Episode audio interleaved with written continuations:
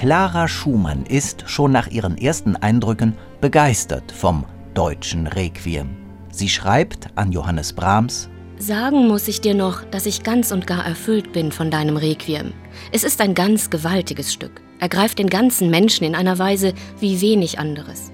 Der tiefe Ernst vereint mit allem Zauber der Poesie wirkt wunderbar, erschütternd und besänftigend. Erschütternd und besänftigend. Mit dieser Formulierung erfasst Clara beide Facetten dieser Totenmesse, die so ganz anders ist als die meisten Requiem-Vertonungen. Kein düsteres Dies Irae, kein drohendes jüngstes Gericht, kein fest durch die Amtskirche vorgegebener Ablauf. Brahms arrangiert die Texte nach eigenen, sehr persönlichen Kriterien. Denn er ist ein exzellenter Bibelkenner, wie auch die Frau seines Verlegers berichtet. Brahms war kein Kirchgänger, und doch war er eine tief religiöse Natur. Mit angeregt durch den Tod seiner Mutter 1865 arbeitet Brahms in der Folgezeit intensiv an einer Totenmesse. Er ist 31 Jahre alt.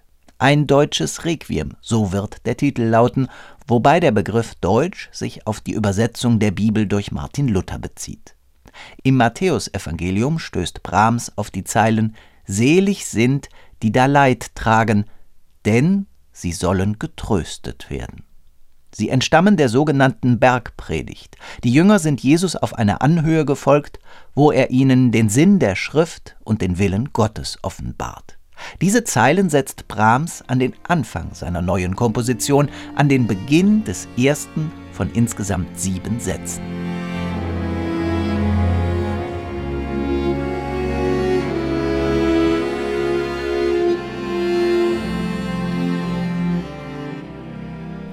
Tod ist in diesem ersten Abschnitt gar nicht die Rede. Es ist eine Musik, die von Leid und von Trost im Allgemeinen handelt. Schon die Instrumentierung der Einleitung zeigt, dass Brahms den Aspekt Trost in den Fokus rückt. Ein ruhig pulsierender Rhythmus dient als sicheres, festes Fundament. Nur einige Dissonanzen, etwa das Intervall der Septime, bedrohen diesen Zustand. Sie deuten Unheil an, Leid, Umso ergreifender, wenn nach diesem Vorspiel der Chor einsetzt. A cappella, das Orchester schweigt. Brahms vertraut ganz auf die Reinheit der menschlichen Stimme.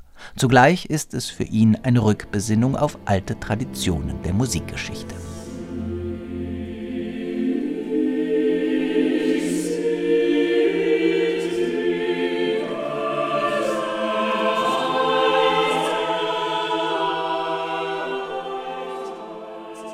Dann folgt der Moment, in dem der Blick weggeführt wird vom Leid. Denn sie sollen getröstet werden. Brahms konzipiert das, eingekleidet in gleichermaßen sparsame wie kunstvolle Harmonien, wie einen Choral.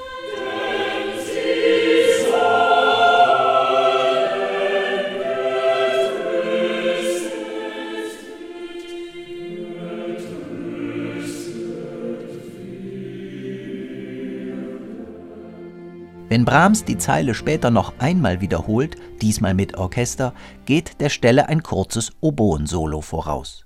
So ergibt sich auch auf rein instrumentaler Ebene eine Synthese aus Melancholie und Hoffnung.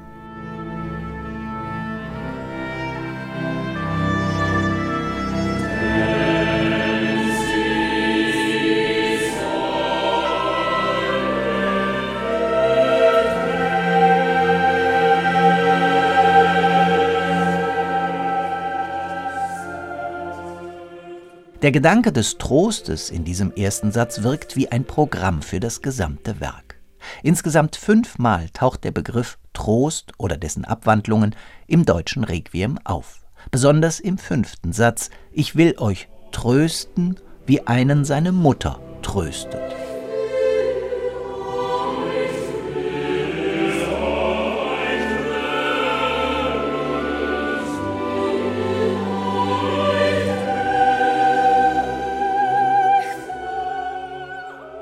Der Trost der Mutter.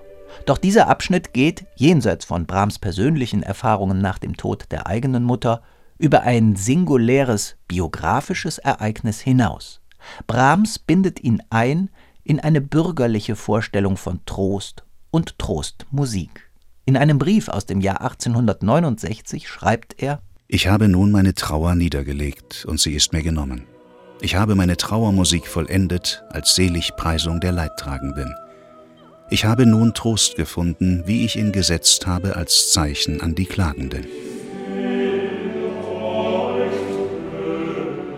Bereits der Eröffnungsabschnitt des deutschen Requiems erzählt mit den zentralen Begriffen Leid und Trost, Tränen und Freude die grundlegende Spannung, die die Thematik des gesamten Werkes prägen wird. Die Unausweichlichkeit und Allgegenwart des Todes soll den Menschen nicht unter ein irdisches Joch zwingen, sondern ihm die Aussicht auf Milderung, Linderung, Zuversicht und sogar Freude vermitteln. Brahms bindet diesen Gedanken ein in die Vorstellung eines zyklischen Kreislaufs. Auch in der Natur lösen Werden und Vergehen einander ab. Auch diese Vorstellung besitzt für Brahms eine tröstende Komponente.